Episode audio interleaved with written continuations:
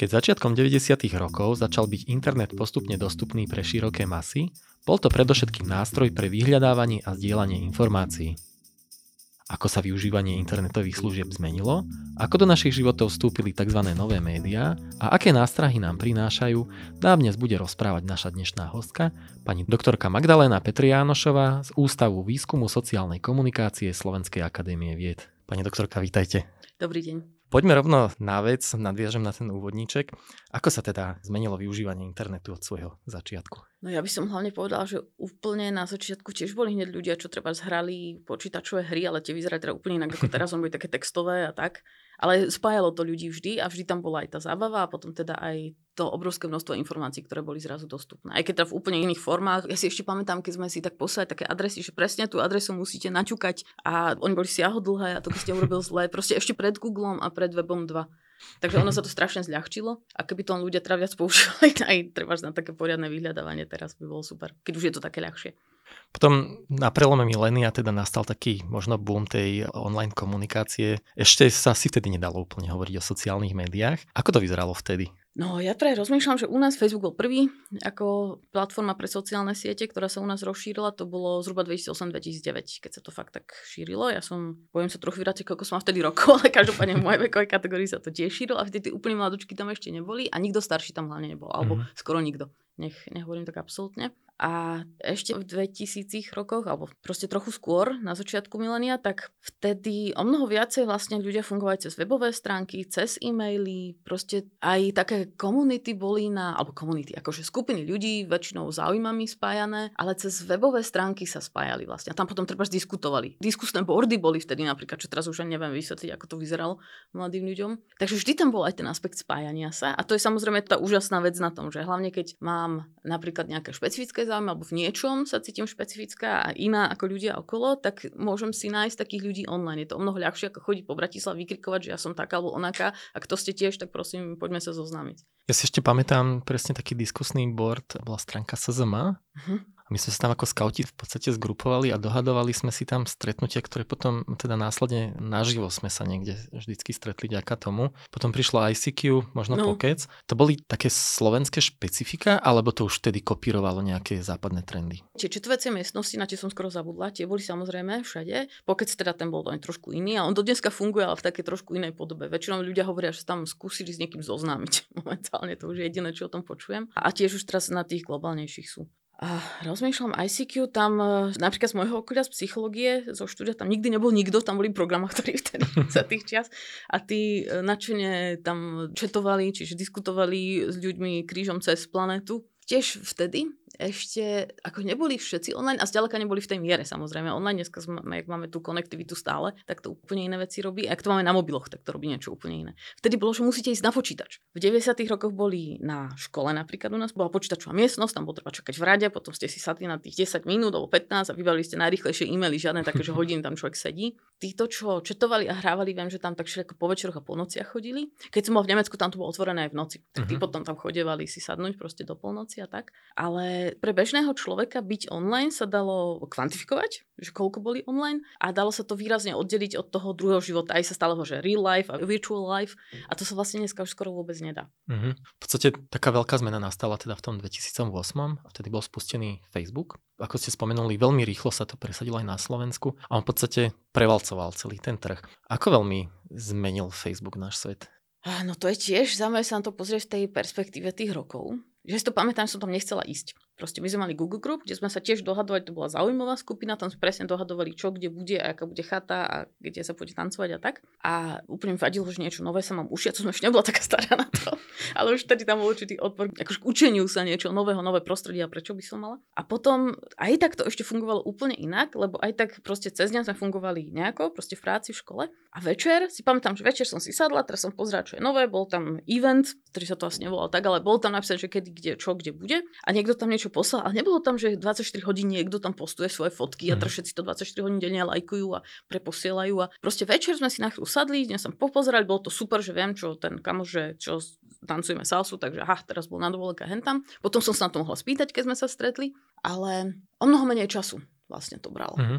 A vlastne ste vtedy aj prepájali ten online svet s tým skutočným, čiže vďaka no, tomu tak... ste vedeli, čo robia teda tí kamaráti, ale stále ste s nimi asi trávili čas? No ja si hlavne myslím, že aj teraz tu ľudia prepájajú pre obrovskú časť tých kontaktov, čo majú online. Mm-hmm. Že aj tak, keď si predstavíme, že s niekým sa človek iba baví online, alebo typicky to predstavujú ľudia strednej generácii, čiže moje, o tých mladších ľuďoch, tak to nie je až tak úplne pravda. Akože sú tam aj také, väčšinou to nejaká časť, nemôžu, že 10% alebo ešte menej, majú ľudí treba v kontaktoch na rôznych teda sociálnych sieťach momentálne, ktorých nepoznajú osobne, ale není to veľa. A často sú to, že priatelia priateľov, že to nie sú nejakí divní ľudia, ktorých by sme sa prípadne mohli obávať, že čo, za akým zámerom smerom sa tam vtrepali medzi tie kontakty. Ja som čítal jeden rozhovor s vami z roku 2010 a vtedy vlastne Facebook fungoval dva roky a mne sa páčilo, že ste popísali, že sa stáva ako keby čoraz menej anonymný, že ľudia si zvykli dávať tam svoje fotky, svoje skutočné mená a v podstate najväčší problém Facebooku bol vtedy to, že vám plochu spamovali farmy vašich kamarátov a priateľov. Áno, lebo ten áno, áno.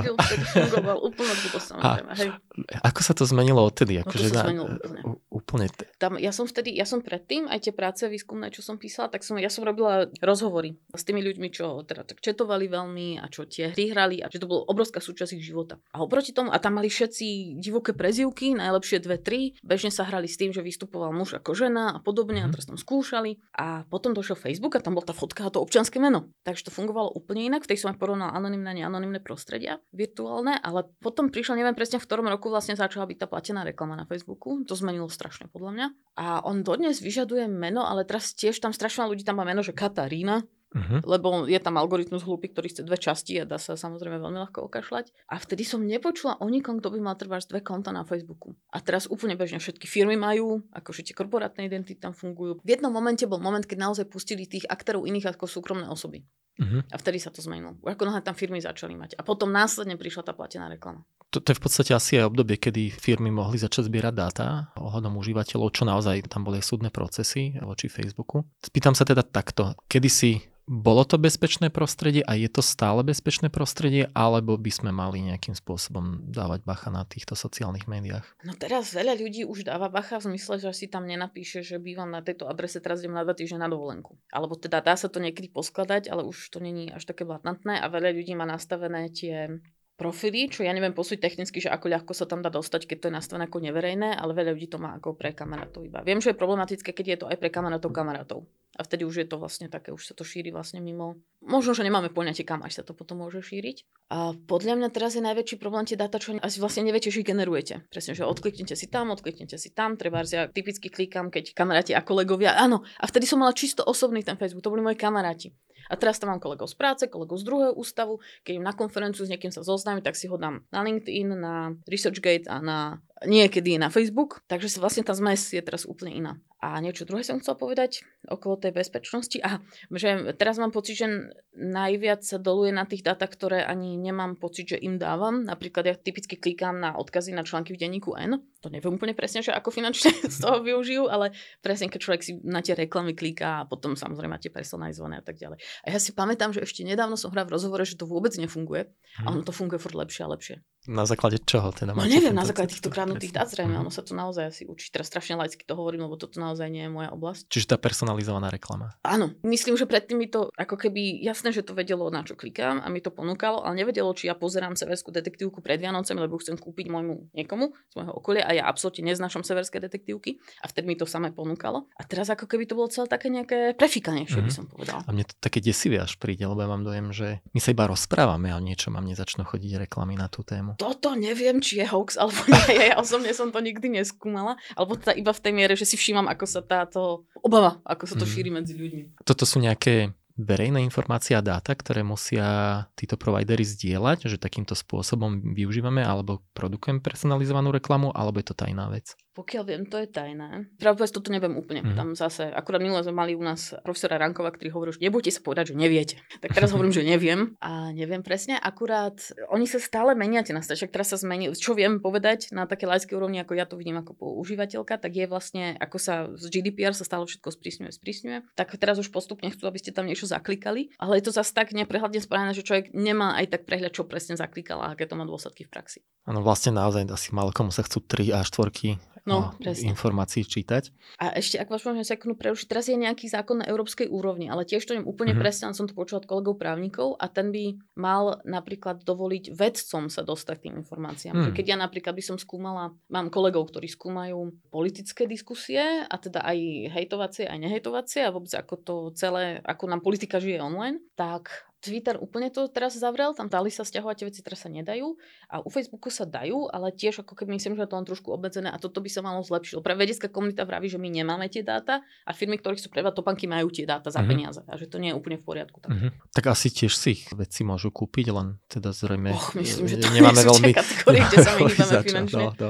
Dobre, poďme možno troška s časom ďalej. Mali sme tu teda Pocket, ICQ a podobne, potom prišiel Facebook, potom prišiel teda veľký zával vyslovene rôznych sociálnych médií. A teraz sa nejak dostávame do éry TikToku. Uh-huh. Postupne šliape z Facebooku na pety ako momentálne to druhá najobľúbenejšia platforma, hlavne medzi mladými, teda podľa štatistik Európskej únie. Čo to hovorí o nás ako užívateľoch? Ten TikTok je naozaj, to už taká, ja to volám taká 5 sekundová záležitosť. Čo to hovorí o nás a o dobe? No takto, ja robím rozhovory s mladými ľuďmi, ale nie s deťmi, hoci som mala jeden taký zámer, ale to je ťažko takýto výskumný zámer zrealizovať z rôznych príčin. Takže väčšina ľudí, s ktorými ja som sa rozprával, sú od 15 do 25 a tí väčšinou nie sú na TikToku alebo majú TikTok len ako absolútnu zábavu, že si tam pozrú nejaké videjko, strašne sa zasmejú, ale tam nefungujú mm-hmm. väčšinu svojho akože toho online času, ak sa to dá ešte tak oddelovať. A to, že sa, teda ja aj učím a už niekoľko rokov sa stiažujem, že podľa mňa nikto nechce čítať a každý chce veľmi krátke zábavné video. A vždy hovorím, že chcem vidieť toho človeka, čo vysvetlí holokaust, alebo hoci čo iné zložité sociálne, krátkým zábavným videom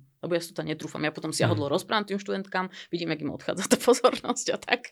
A neviem medzi tým akože nájsť kompromis vlastne. A sú výskumy, ale pokiaľ nie sú také úplne podložené, že ľudia vlastne, a nie len mladí ľudia, že všetci ľudia momentálne, ktorí používajú princípe obrazovky, lebo na obrazovkách všetkých sa nám menia tie formáty a veľmi to ide k videu a ku krátkým formátom mm. a teda potom aj zábavným formátom.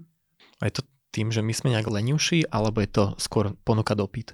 No k tomuto som si trošku zisťovala cez neurovedu a tiež veľmi laicky, skôr akože tak pre mňa. A teraz sa veľa vlastne hovorí, ako celý život teda ovplyvňuje ten mozog, ako sa to celé mení a vôbec to není dané, neviem, dospelosťou trebárs. A vlastne, že to sami aktívne robíme. Zase laicky by som to z toho vyťahla. Teda čím viac tých krátkých videí budete pozerať, tým ťažšie pre vás bude čítať dlhú knihu. Mm-hmm. Nebodaj. Čiže to skôr ako keby tréning toho mozgu. Hej, a, dá, okay. a dá sa to ako keby mne sa strašne zdá, že to je na tom dôležité, že to dá to zvoliť a že mám pocit, že ja to ešte viem, lebo si pamätám tie iné formáty a že keď teraz mladí ľudia, napríklad môj malý syn na prvom stupni, že keď vyrastá v inej spoločnosti, kde niektoré tie formáty sú o mnoho viacej tlačené, typu tie krátke zábavné videá, tak ja potom tam dotláčam tie knihy, on sa napríklad na tie knihy veľmi chytá, ale poznám x detí v jeho veku, ktoré ani náhodou si nezoberú tlačenú knihu, lebo chcú tie videá mm. a to je tak ľahšie, menej namáhavé pre mozog a tak tak vás pýtam, čítate e-knihy alebo čítate ešte papierové? Ja čítam aj aj. A pravdu povediac, ja som po 40 ja si tú e-knihu budem zväčšiť.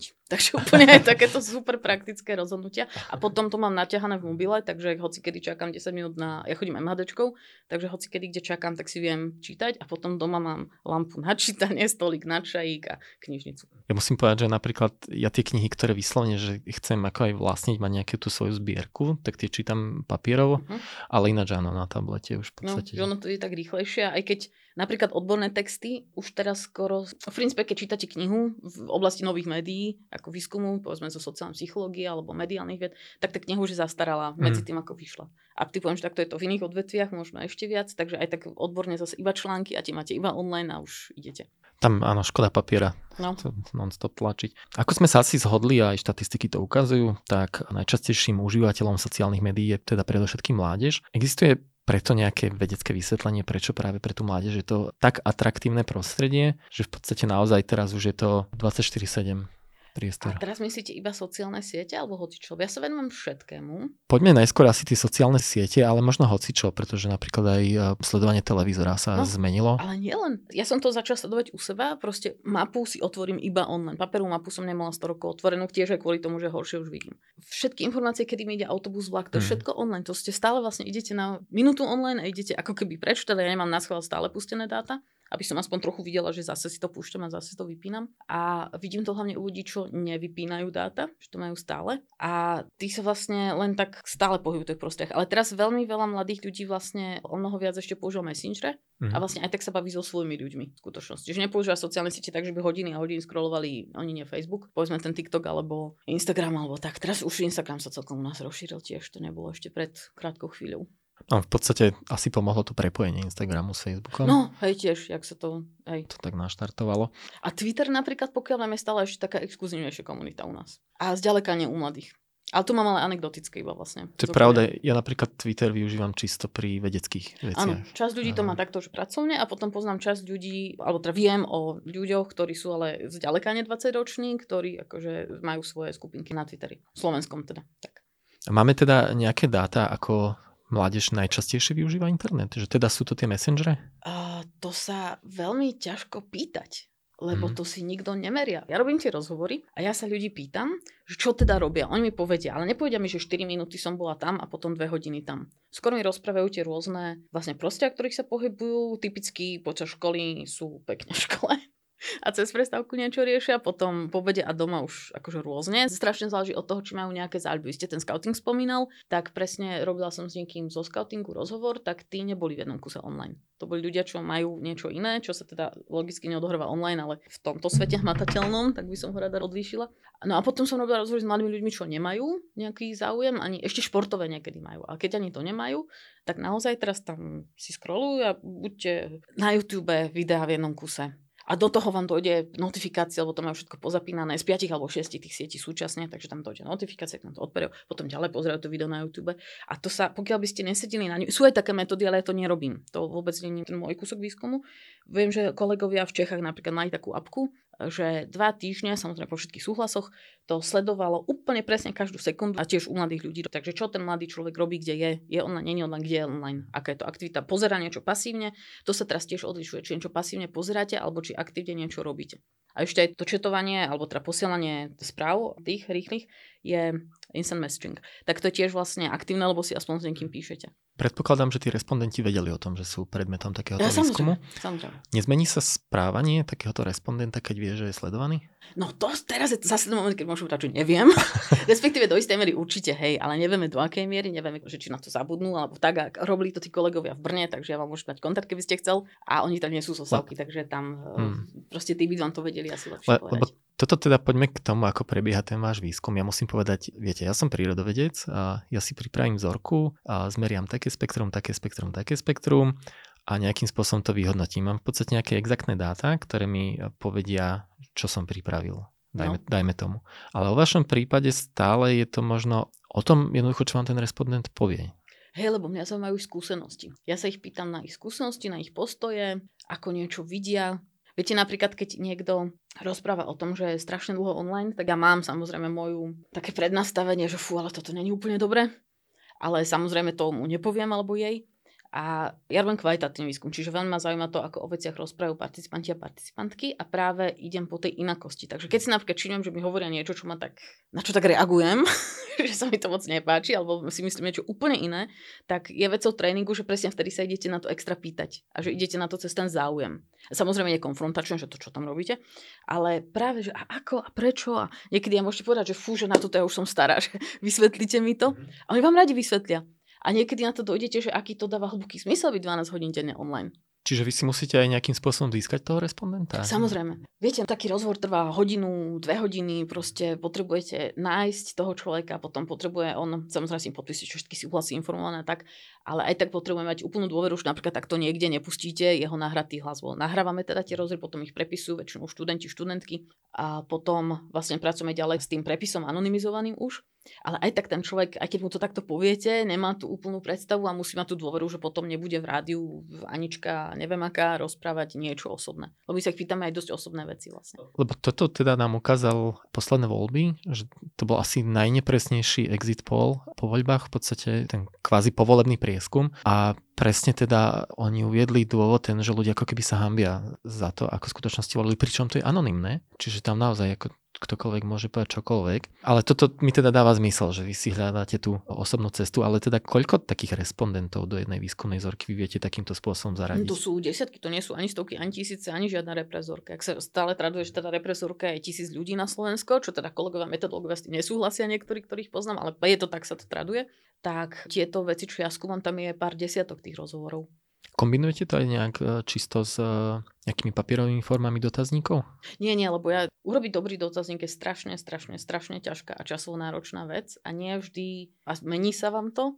A napríklad je taký čiastočne dotazníkový výskum e, správania alebo konania mladých ľudí online. Je taká sieť výskumníkov celoeurópska, medzi tým už celosvetová, kedy to bolo EU Kids Online, teraz to Global Kids Online minimálne 15 rokov v rámci rôznych projektov a x tímov proste zo sveta toto riešia. A oni sa snažili urobiť dotazník, ktorý by potom dali v krajinách, ja neviem, typu 20 všade na tisíckach respondentov mladých, aby to mohli porovnávať. A potom sa snažili robiť nové vlny. A nie, že nové vlny. Proste napríklad na Slovensku sa ten výskum robil neskôršie. 2018 zbierali dáta kolegovia z Ružomberka a medzi tým bolo treba tak meniť tie položky, lebo sa tak zmenil ten mhm. online svet, že to už skoro nedávalo zmysel to porovnanie. A viete, keď 10 rokov dozadu ja som sa tých ľudí pýtala, že koľko hodín sú online, dneska to je absolútne nezmyselná otázka. Akože ešte ľudia vám vedia otvoriť si tú časť na mobile, kde to ukazuje vlastne tú kontrolu a dá sa pozrieť, že kde boli, ale tiež to neukazuje, že a už vôbec nie, že keď ti treba používajú mobil, potom majú laptop, potom neviem kde, ešte cez nejakú inú obrazovku boli online, ako to vám nikto nebude zratávať. Ja som rád, že toto spomínate, lebo však existujú oficiálne štatistiky a z roku 2022 hovorili, že 3 hodiny priemerný Slovák a 2,5 hodiny celosvetovo. A ja, ja presne, keď si no, to ja si počítam... že, že kto toto meral a ako. No. A ja teda, akože to není zďaleka moja špecializácia, že ako dobre merať veci, ale presne keď toto počujem, tak si hovorím, že no, asi úplne dobre to nezmerali. Alebo teda, viete, to záleží, ako sa spýtate. Teraz napríklad, keď sa spýtate ľudí presne, koľko sú online, tak obrovská väčšina ľudí vám nezahráta to streamovanie filmov, že to není online. Zaráta vám treba iba ten messaging a scrollovanie sieti. Strašná ľudí hovorí iba o sieťach vlastne, keď sa ich pýtate na online. A že si pozerali mapu Bratislavy a keď ide ten autobus, to nerátajú ako online. Proste, a keď nechcete predtým pol hodinu definovať, čo myslíte, tak už jasné, a tu v dotazníku už vôbec nejako nejde. Hm, čiže tam asi skôr je možno tá predstava, že tie 3 hodiny možno na sociálnych sieťach, to by bolo možno Aj také to by som typoval, že viac skutočnosti. No.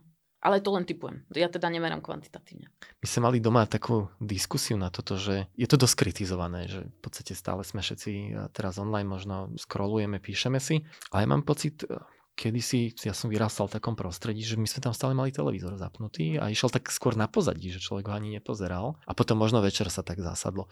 Tak nenahradil proste ten online svet iba ten televízor? Nad tým som rozmýšľala ale ten televízor, takto, a ja som pred asi 30 rokmi už prestal pozerať televízor. A teraz, keď ho niekde vidím, tak ma extrémne ruší. Proste stále takto, ako úplne neplánovane, stále na neho pozerám ten zvuk, neviem odfiltrovať, proste robí to veľké veci, to či ste zvyknutí alebo nie ste. A kedysi aj tak u nás doma tiež išiel televízor, ja som ho nemal už vtedy rada, a vedela som odfiltrovať ten zvuk a vedela som ísť do inej miestnosti samozrejme, keď som už chcela úplne si čítať trebárs. A teraz, tým, že väčšina ľudí máte notifikácie, tak to veľmi ťažko odfiltrujete. To je nás tak spravené, aby to vlastne žiadalo vašu pozornosť, tam vám to pinka alebo niečo. A zároveň k tomuto tiež kolegovia neurovedci a vedkyne veľa píšu, že celé konkrétne teda sociálne siete sú robené tak, aby sa skoro nedalo tam neinteragovať stále. Že je okamžité posilnenie vlastne toho, keď reagujete, hneď vám odpíšu, alebo ten like, tak hneď sa niečo s tým deje. A je extrémne ťažké, napríklad skoro by sa nedalo, že tak si sadnem večer k tomu na jednu hodinku.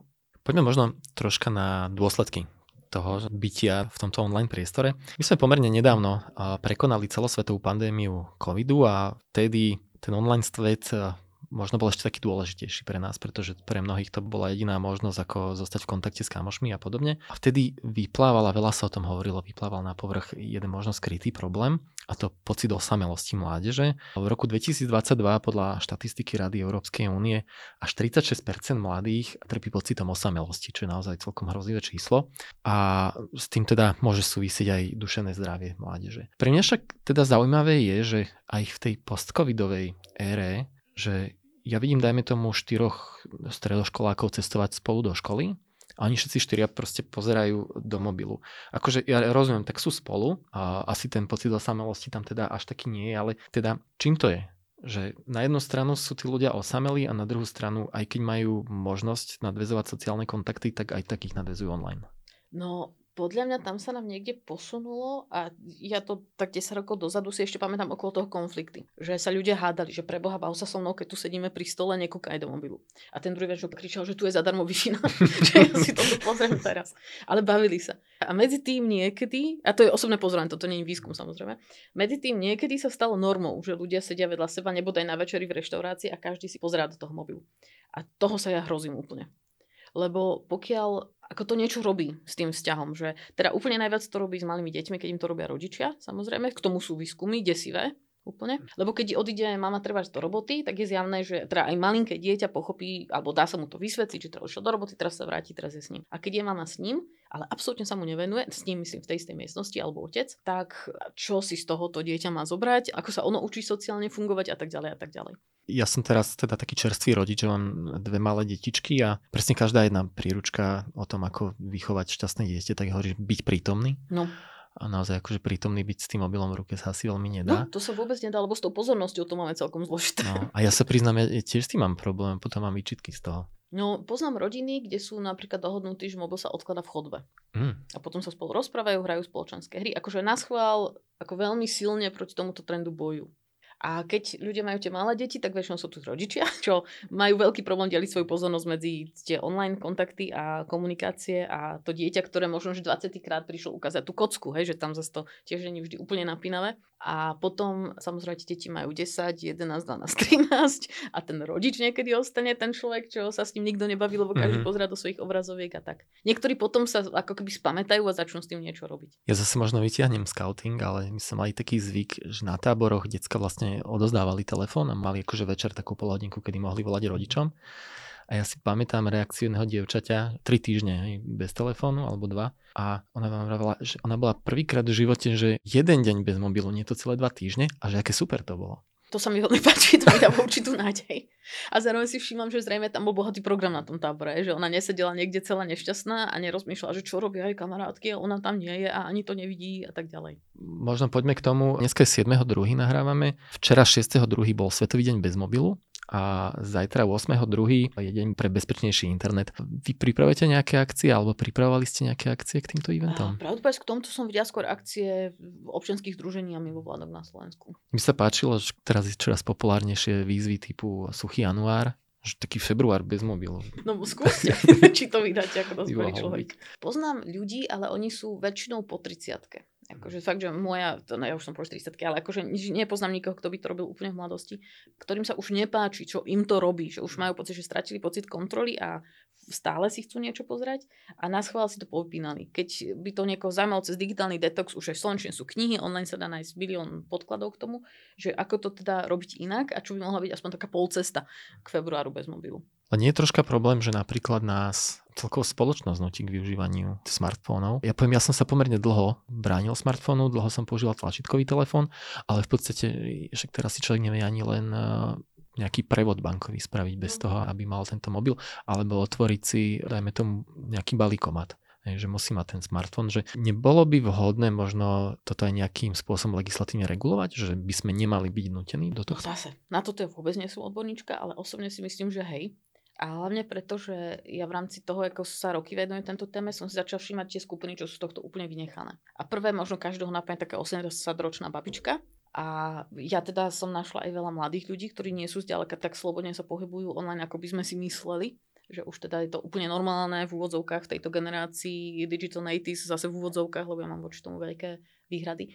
Ale sú krajiny, kde toto riešia lebo eh, hlavne akože naozaj u tých starších ľudí, že sa električenka napríklad neviem, v ktorom anglickom meste sa nedá kúpiť inak ako online a nejaký dôchodca to rozporoval, ale tam to teraz začali riešiť a naozaj teraz tam musí byť niekto za prepáškou pripravený na tých ľudí, čo teda nemajú smartfón alebo majú, ale od vnúčat, ale nevedia s ním robiť bodka. A podľa mňa je veľmi nespravodlivé, že sa to celé mm. hýbe tam a veľmi mi vadí, že trhovo sa to tam hýbe, lebo isté, že je lacnejšie, že každý si to nakliká sa na miesto, aby tam niekto platil tú pani za to prepaškou.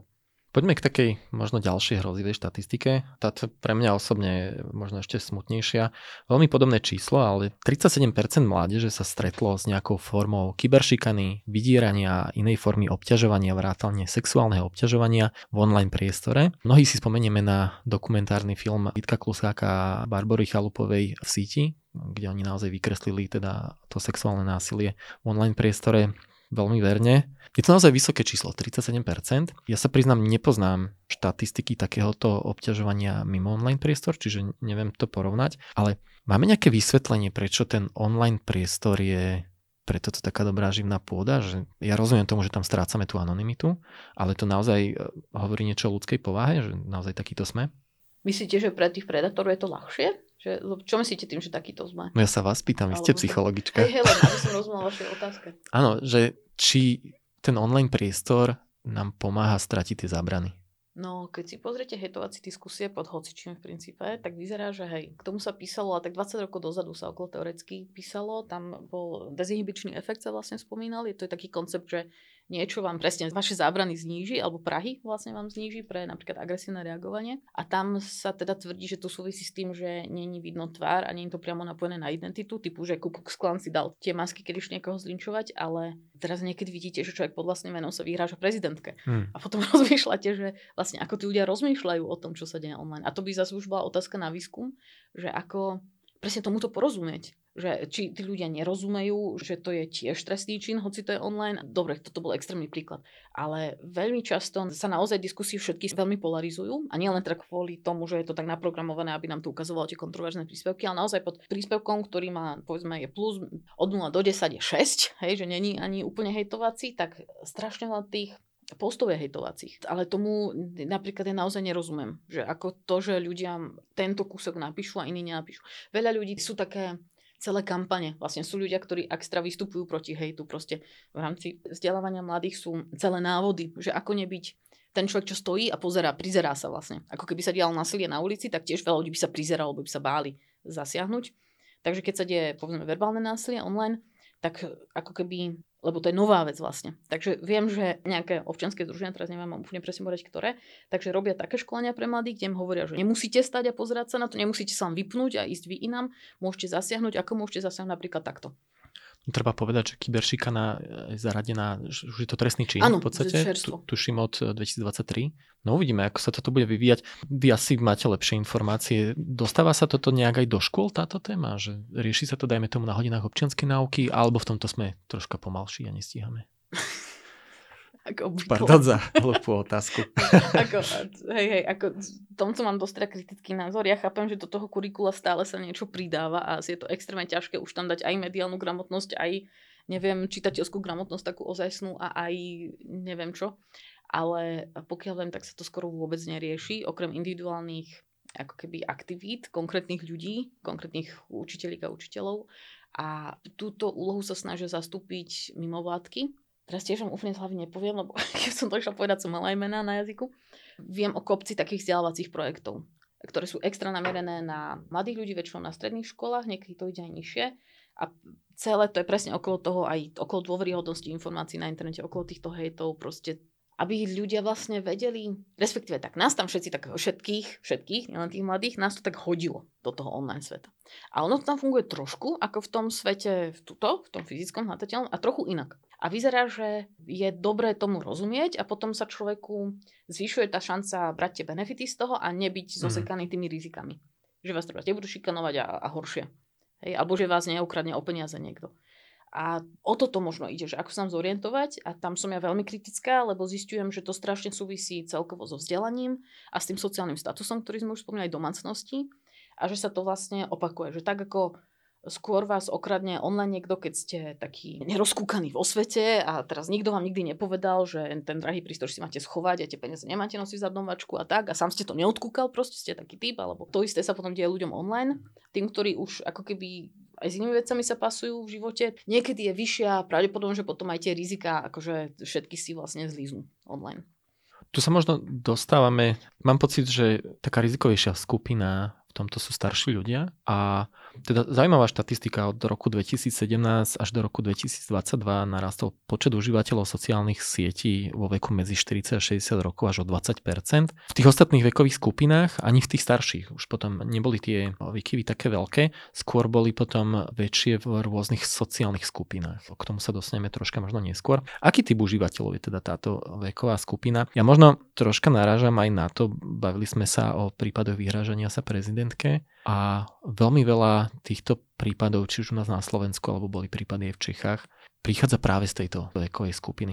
Je táto veková skupina možno náchylnejšia k tomu, aby sa stali obete algoritmov a myslím vyslovene teraz tých algoritmov, ktoré používajú sociálne siete a podsúvajú ten obsah a vlastne tí ľudia sa dostanú do nejakej tej bubliny toho obsahu internetového. Ja som teraz najprv trošku začala smiať, lebo tuším od 40 do 60 ste mala. Áno, áno, áno. Tak ja sa napríklad necítim byť seniorka. Aj sa cítim byť rozhľadená online. A nie len teda kvôli tomu, že som vedujem, ale proste moja veková kohorta. Podľa mňa ten náraz bol hlavne taký, že sa nám posunuli kohorty. Proste, že keď, čo ja viem, ja som mala, čo, povedzme, že okolo 30, keď došiel ten Facebook, a keby, že z neho odídem venome, že si to zvolím, tak odídem, ale inak proste budem na Facebooku, ak mám 40, 50, aj neviem teda dokedy bude a tak, alebo na, možno na inej sieti a budem sa snažiť benefity z toho predsa len získavať. Neodídem iba za to, že prejdem z hranicu 65 rokov trebárs, alebo.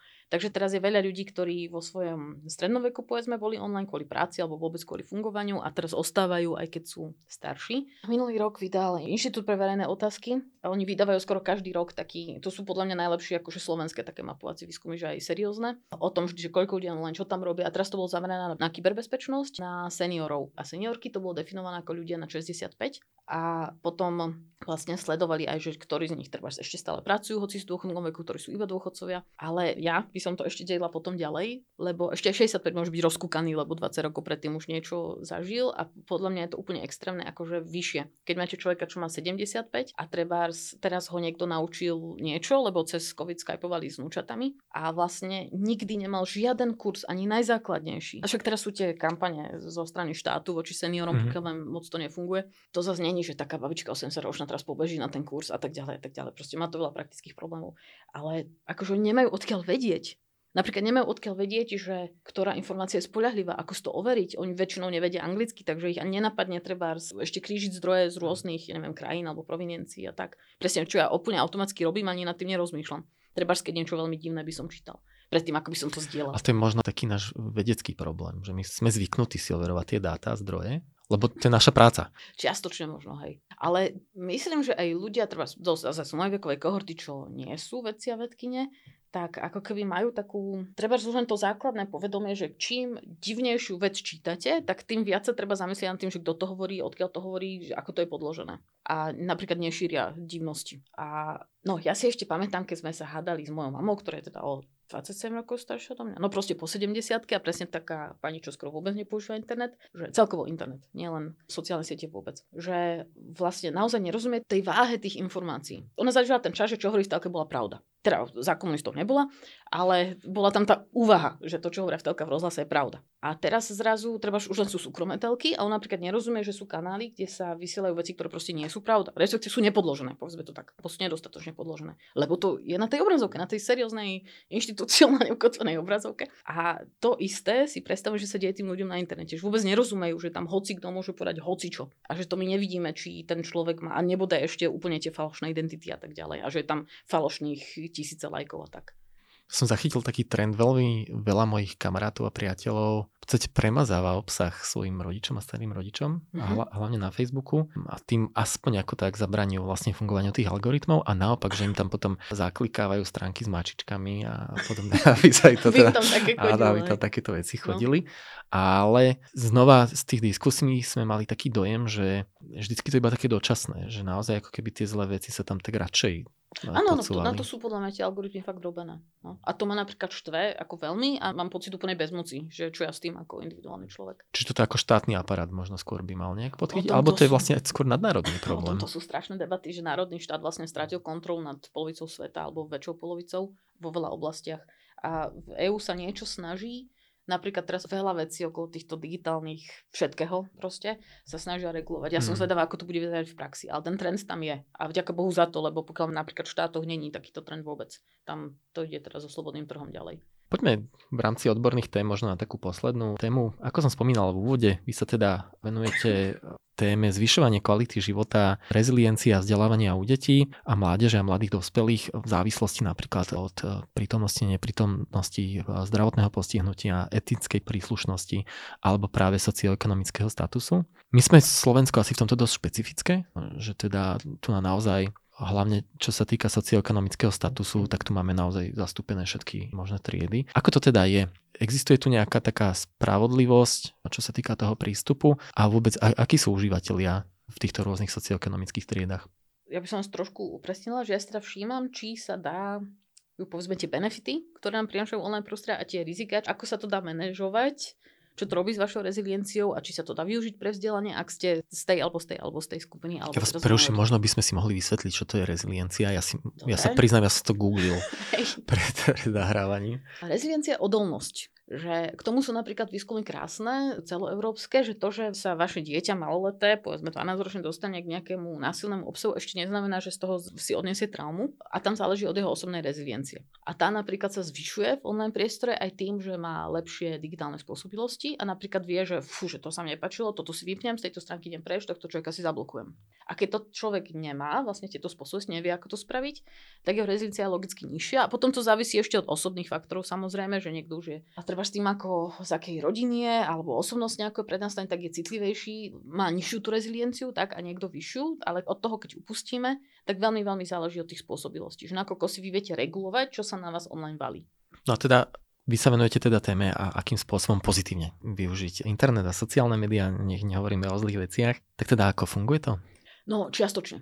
Ja som si tak predstavovala, že keby som ja bola taká stredoškoláčka, polku sveta by som chcela zreformovať, samozrejme v tom veku, už to povedzme tak ku koncu tej strednej 17, 18, 19. A teraz by som zrazu mala všetky tieto možnosti online, ktoré vtedy neboli. Takže čo by som ja všetko robila? A potom som na školách robila rozvoj s ľuďmi a oni všetci si pozrite videá, buď s mačičkami, alebo ich akčné, alebo neviem čo, filmy, alebo teda hrali hry a ako keby vôbec tam neurobili ten ako by tie možnosti som mal pocit, že nevidia. Vôbec, vôbec. Ani, ani úplne simplexnú online petíciu niekde podľa mňa, teda nie, že podľa mňa, ja som sa ich pýtala, väčšinou nevedeli, že taká vec existuje, online petícia a že napríklad od 16 sa môžu online petície podpisovať a tak. Takže ja som hľadala vlastne možnosti pre občianskú participáciu, zistila som, že trochu není záujem, ale ja to interpretujem tak, že tí ľudia nevedeli o tých možnostiach. A preto napríklad teraz aj mám kolegyňu, ktorá rieši, ako by lepšie mohla fungovať občianská náuka na školách a tam teraz úplne by bola časť o tom, ako učiť ľudí byť aktívnymi občanmi a nielen, že mu poviete, že existuje starosta, ako vyzerá zastupiteľstvo, ale úplne konkrétne, že čo sa dá robiť, čo aj oni sami môžu robiť, vďaka tomu, že teda máme všetky tieto online prostriedky k dispozícii. A preto hovorím, že to funguje iba čiastočne, že už keď teda sme na tých školách zistili veľmi málo, tak potom sme išli po tých príkladoch dobrej praxe. A zháňali sme cez siete a tak väčšinou mladých ľudí, čo sú cez nejaké mimovládne organizácie alebo občanské združenia aktívni. Napríklad sme robili rozhovor s mladým mužom, ktorý spolu organizoval Fridays for Future na Slovensku. A ten bol úžasný. Ten mal proste, ten presne vedel, čo by chcel zmeniť, využíval na to toto všetko veľmi. Aj v inom sa angažoval aj teda live, on na škole a tak, že to nebolo, že iba online. A potom sme tak zistili, že čím by to tak mohlo byť. A potom vysvetlo, že je na takej samozrejme lepšej škole, vysoko vzdelaný, rodina vysoko vzdelaná. Proste to vyzeralo, že ako keby všetky, že mal tie modely, že mal tie príklady okolo. Možno sa v detstve bavili o veciach a v inej rodine pozerali rodičia telku, alebo proste strašná vplyvové tam. A ja mám pocit, že do tohto by mohla zasiahnuť škola, ktorá by to trošku akože vylepšila, že kto nemá tie štartovacie podmienky z domova, tak by ich vylepšila, ale nerobí to. Ale je toto teda vec toho online priestoru, alebo je to skôr taký všeobecný sociálny fenomén, pretože celkovo občianská participácia je taký pomerne väčšinou takí špecifickí ľudia sa angažujú, ktorí sú aktívni bez ohľadu na ten online priestor alebo nie. Ja to, to viem teda aj z vlastnej skúsenosti, jednoducho na strednej škole, pár ľudí sa venovalo témom zelenej školy a podobne a v podstate my sme to robili bez toho, či sme mali online prostriedky alebo nie. No ale tam aj záleží. Bol na vašej škole školský parlament? Nefungoval. No, viete, keby bol, a keby fungoval, a keby do toho, ako keby stále niekto na tom aktívne makal, tak by už sa možno zmenilo nastavenie v hlavách tých decek, nie že tam niekto niečo rozhoduje, ale ja môžem spolu rozhodovať. A to je základ občianskej participácie. A, vlastne, a to vlastne- nemusí byť len politická. Vlastne, môžete participovať tak, že urobíte komunitnú záhradu u vás vo vnútrobloku. Hmm. Také príklady sú krásne z Bratislavy. Ale chápem, že ten online svetom môže naozaj potom naplniť. Áno, ten môže strašne to uľahčiť, lebo veľa fungovania v našom svete záleží od peňazí a od kontaktov. A tie samozrejme má úplne iný človek, ktorý má 47 a človek, ktorý má 17. A toto sa tak, nielen, teda ja som to dúfala veľmi, lebo ja som veľká optimistka v tomto bola, ale celkovo sa o tom tak písalo v 90. rokoch veľmi, že toto nám ten online svet dá, že všetci budú mať tie možnosti. V Amerike písač nebude záležať na tom, akú máte pleť, lebo to nebude vidieť. A u nás skôr ako sa teoretizovalo o tom, že nemusíte byť syn učiteľa, aby ste mohli vydosiahnuť vzdelanie a tak ďalej a tak ďalej. Lebo si napríklad môžete sa dovzdelať online sám. Ale to skoro nikto nerobí, pokiaľ nevie o tých možnostiach. Že sa to vôbec dá, že o to nevie. Že na tom YouTube sa dá naučiť hrať na gitare. alebo španielsky, alebo neviem čo. A zadarmo, teraz schválne nechcem robiť reklamu Duolingu, ale naozaj, že sa dajú dohľadať videá a filmy zadarmo a že úžasné možnosti tam sú, aj pre toto vzdelávanie a potom aj pre to organizovanie ľudí, ale ako keby bez tých príkladov málo kto na to dojde sám. Čiže naozaj také sprístupnenie toho online sveta, možno do tých sociálne slabších skupín a plus to vzdelávanie by mohlo napomôcť k vyššej občianskej participácii? Ja si myslím, že hej, ale zároveň, viete, v tomto štáte veľa ľudí žije takú sociálnu apatiu a presne ten pocit, že to ide niekam a zle a ja to aj tak neovplyvním. A to je ešte hlbšia vec samozrejme. A to potom ide krížom vekovými kategóriami a krížom sociálnymi statusmi a tak ďalej. Rubrika Buď alebo. Internet alebo kniha? Oh, kniha. Aké vaše obľúbené sociálne médium? Ja som stará škola, takže ja jedine na tom Facebooku a tie ostatné si nechám tak vysvetľovať od tých mladých ľudí, ako fungujú a mám všetky možné, proste nepačia sa mi. A úplne vidím, jak to súvisí s môjim vekom. Príroda alebo mesto? A určite príroda. Vanilková alebo čokoládová zmrzlina? Čokoládová. Vy ste študovali psychológiu. Čo vás teda priviedlo do sveta sociálnych médií? Ja som bola na štipendom pobyte v Nemecku 90. asi 7. 7. 8. A úplne si pamätám, ja som knihu našla v kniži, úžasne, extra budova vedľa univerzity, knižnica, tisícky kníh, aktuálnych v Nemčine, v angličtine a v ďalších jazykoch, absolútne úžasná. Tam som travevala veľa, veľa hodín. A tam som našla knihu od Sherry Turkle, sa volá tá autorka americká, ktorá písala o online svetoch, tak práve, že to s takou veľkou nádejou a z toho amerického prostredia a z toho času, takže to boli tie hráčské svety a tak, ale písala o tom, ako sa ľudia spojili. Ako ľudia, čo boli doma osamelí, tak teraz si niekoho našli, ako sa podporili navzájom. Tá krásna verzia vlastne, ako sme si predstavili, čo internet bude robiť v tých 90 rokoch. A bola som z toho úplne unesená a potom som hneď na Slovensku vlastne začala si všímať, že či teda niekto predsa len tieto veci robí, ktoré ja som vtedy vôbec nerobila, ja som iba internet mala zo školy internetovú adresu a cez to sme fungovali. Takže som začala vyhľadávať a vtedy som hľadala tých ľudí, vtedy som zistila, že existuje ICQ a tak ďalej. Takže prvú, to sa ročníková, dneska by to bola bakalárska práca, som vlastne o tom písala. To je naozaj také pekné, že tie začiatky toho internetu boli také veľmi optimistické. Veľmi, a no. Niekde sa to možno zvrhlo, ale akože nebuďme naozaj negativistickí, pretože naozaj sa to dá využívať aj veľmi pozitívnym spôsobom, ale ja sa napríklad musím priznať, ja som posledné dva roky úplne prestal sledovať e, rôzne typy správ a predovšetkým som úplne prestal čítať online diskusie. Pretože ja musím povedať, že mne to naozaj osobne pomohlo môjmu duševnému zdraviu a vy sa ale tomu venujete profesne a neubíja vás to, že musíte, že proste aj keď nechcete, tak musíte študovať, čo sa tam deje? Napríklad online diskusie fakt, že nečítam. No. Ja tým, že robím tie rozhovory s ľuďmi, a potom, keď o niečo spomínam, ja to doštudujem sa, alebo dohľadám online a tak, ale veľká časť toho fakt, že svinstva, čo je online, tak to ako svinstva takého sociálneho, medziľudského, tých hejtových a tej agresie verbálnej a tak, tak to tiež sa snažím to veľmi zablokovať a nenúti ma k tomu tá práca. Že skôr potom mi je niekedy ľúto, keď počujem tých mladých, jak hovoria a keď tam všímam, že nemajú ten pocit self-efficacy, že by teda mohli niečo zmeniť a potom sa snažím zastavať, že aby som ja im teda nerozprávala, čo všetko sa dá, ale aby som im dala kontakt na tú mimovládku, čo im to porozpráva, aby sa mi to tak nemešalo s tou vedou. Ale skôr cesto, že to, to úplne také najhoršie, presne tie hejtovací, však nenadarmo tie diskusie sú už kade povypínané. Mm-hmm. Oni najprv to tak slobodne nechali a potom vlastne, keď vidíte, buď sú iba pre prihlásených užívateľov, alebo nie sú vôbec vlastne. No vy teda ste psychologička, začali ste študovať tieto fenomény. Čo vás osobne vlastne na tom zaujíma? Ten fenomén toho internetu, ako sa vyvíja, alebo skôr naozaj to správanie ľudí?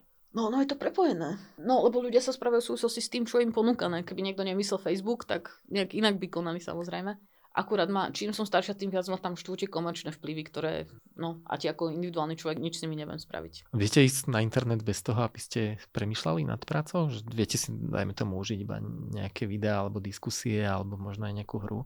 Bez toho, aby ste uvažovali v tých širších kontextoch?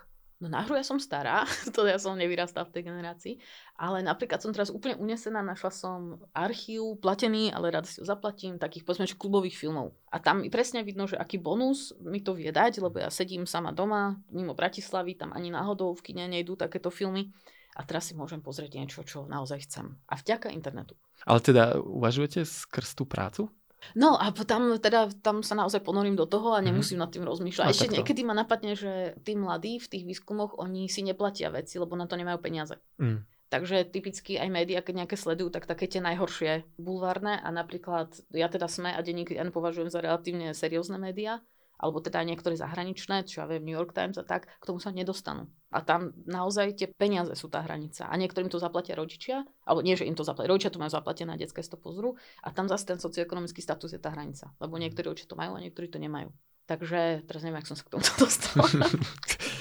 Ale no, takže tiež ma napríklad napadlo, že ja si zaplatím ten archív a že koľko ľudí si ho nezaplatím. Ten Jasné, teda. čiže ten obsah vlastne záleží od toho socioekonomického statusu. Tu môžeme aj na toto nadviazať. Vy ste teda strávili určitý časť PHD štúdia v Nemecku, potom ste tam aj ešte na iných miestach, nielen v Mníchove, ale no. našiel som nejaké pobyty. Mám dve otázky. Prečo ste sa rozhodli zostať na Slovensku, alebo teda hovoríte aj plynule nemecky. A druhá taká moja otázka, poďme na ten socioekonomický status možno. Predsa len v Nemecku rátame, že troška vyššia životná úroveň. Ako tam funguje a vyzerá online svet? Je iný ako u nás? No, pravdu povedať na tú druhú otázku a môžem hneď teraz povedať, že neviem. Zase. Ja som, tam bola, to je 20 rokov dozadu, čo som tam bola a pohybovala som sa v študentských komunitách a vtedy online svet, ako sme hovorili, nebol takýto, povedzme, že prebujeli. Takže sme tam fungovali v tomto hmatateľnom svete s tými ostatnými kolegami a kolegami z všetkých možných krajín. Aj to štúdium fungovalo tak klasicky, že úplne inak ako teraz. A ja som bola v Regensburgu, v Nichove a v Brémach,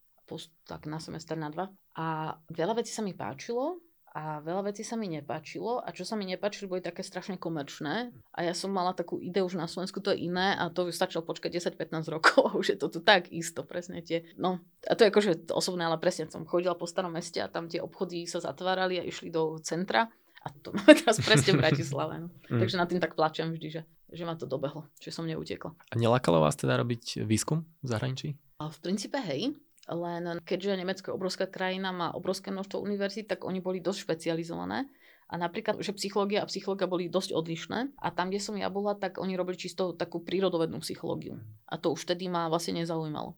Ja som chcela robiť takú, ach, jednak kvalitatívnu a sociálno-psychologické veci ma najviac zaujímali a to sa ani úplne dobre nedalo na tých univerzitách, kde som práve bola. Rubrika Veda versus viera. Čo veríte? No, ja tak hlboko verím, ale to som na tým rozhodol dneska ráno, keď som si vedel túto vašu otázku, ale musím si to niekedy pripomínať. Tak verím v to, že veci nejako dopadnú a že to je na niečo dobré, tie peripetie súčasné, že niečo z toho vylezie a ja to uvidím možno tých 10 rokov, že to není proste celé zle. Tak, aj keď to tak v niektorých momentoch vyzerá. Takže ste optimistka. Čím som staršia, tým viac tým bojujem. teda snažím sa byť, ale v princípe v hĺbke asi som stále ešte. Ale bolo to výrazne ľahšie kedysi. Dobre, okrem práce, ako trávite voľný čas? Ja chodím do lesa. Do hôr teda ideálne a najradšej do tých, kde sú tam ešte aj stromy. Mm. A keď tam, keď nemám k dispozícii hory, tak aspoň do rovinatého lesa, alebo karpatského teda, čo oproti Tatram je rovinka. Takže von určite. A odkiaľ ste? Ja som pôvodne z Bratislavy, ale teraz som sa odsťahol mimo Bratislavy. Ale teda odtiaľ ďaleko stále. ale tak nemáme to až tak ďaleko tam docestovať. Tak keby ste teraz mohli byť kdekoľvek a robiť čokoľvek, čo by to bolo? No to by som bola na zahradke. Teraz je ešte trochu skoro, ale už by som tam behala, plánovala a riešila, že čo si tam zasadím. Ja mám takú prírodnú záhradu mm-hmm. veľmi, takú permakultúrnu divokú. Takže ešte by som potrebovala o mesiac neskôr, aby bolo takéto teplé je teraz, ale o mesiac neskôr, takže ešte trošku teplejšie, už by som tam siala niečo. Viete, toto ma zaujíma, že v podstate máme, teraz naozaj pocitujeme tie vplyvy globálneho oteplovania už uh, naozaj radikálne. Aký to má vplyv na tieto permakultúrne záhradky? No, či je to lepšie z našho o mnoho. Áno, ale vie si tá príroda naozaj akože poradiť s tým, že nie, že teraz vykličí, potom zase napadne sneh niekedy v marci a čo potom? No, s tým je trochu problém, ale teraz máte na Slovensku najväčší problém je sucho a veľký vietor. Zatiaľ. A nedostatok vody bude neskôr taký zásadný, ale zatiaľ to sucho vám tie zmiešané kultúry znašajú stokrát ľahšie a tie stromy poctivé, staré odroj, tak tie sa nepolámu, keď fúka taký vietor, čo teraz fúka každé 3 dní alebo každý týždeň. A tie nové, také mladé, rýchlo rastúce, tak sa vám polámu a máte po nich. Aj sa vzdelávate v oblasti permakultúry, Aj, alebo je to také... Nie, to už asi koľko. No my sme ja som na Kopaniciach, teraz sme kúpili mhm. domček s osadmi a to tak súvisí, ale minimálne 10 rokov naozaj mám. Ja mám vedecký prístup, tak ja mám tu ma jednu poličku v knižnici plnú kníh o permakultúre a filmy mám posťahované a tak. To možno troška spropagujte, že mňa by osobne zaujímalo časová dotácia koľko času vy musíte venovať takéto permakultúrnej záhradke v porovnaní s takou bežnou tú záhradu, ako mám predstav, že tam okopávame, trháme burinu? Lebo niekto má predstav, že permakultúra, že ja to tam nechám a proste prídem v oktobri a vyťahnem si mrkvičku. No tak úplne to nie. ale keď niekedy vidím susedov, jak najprv okopávajú, vytrhávajú tú burinu, potom tie stromy v jednom kuse orezávajú, potom oni vyrašia druhý rok, lebo to stromy proste robia, tak zase orezávajú a tak, tak mám pocit, že ja robím o mnoho menej na tej záhradke. No. Takže e, ono sa väčšinou hovorí, že musíte plánovať viac a potom pracujete menej. A, okay. Ale zase väčšina ľudí, čo má permakultúrnu záhradku, sa tam chodí prechádzať, takže im nevadí tam tráviť ten čas. Dobre, na záver. Máte pre našich poslucháčov nejakú dobrú knihu alebo film, ktorú by ste im odporúčili? Neviem vám povedať konkrétnu knihu, ale a to možno aj súvisí s môjim obdobím v živote, že, že už som predsa len po 40 ale mne sa tak zdá, že všetko toto ako žijeme, že proti tomu treba aktívne zakročiť a teraz je veľa kníh o pomalom živote. Mm. O tom, ako nebežať stále iba o tom termínu a potom aj o tom digitálnom detoxe a tak. Ale teraz vám neviem povedať konkrétnu. Pani doktorka, ja vám veľmi pekne ďakujem, že ste si našli čas, prišli ste sem k nám a prajem vám veľa osobných aj pracovných úspechov. Ďakujem pekne, krásny deň aj vám a ďakujem za pozvanie. Dramaturgicky sa na dnešnej epizóde vedeckého podcastu Slovenskej akadémie vied podielali Katarína Gáliková a Peter Boháč. Technická podpora Martin Bystriansky. Ak sa vám náš podcast páči, dajte o ňom vedieť aj svojim priateľom. Každé vaše zdieľanie nás poteší.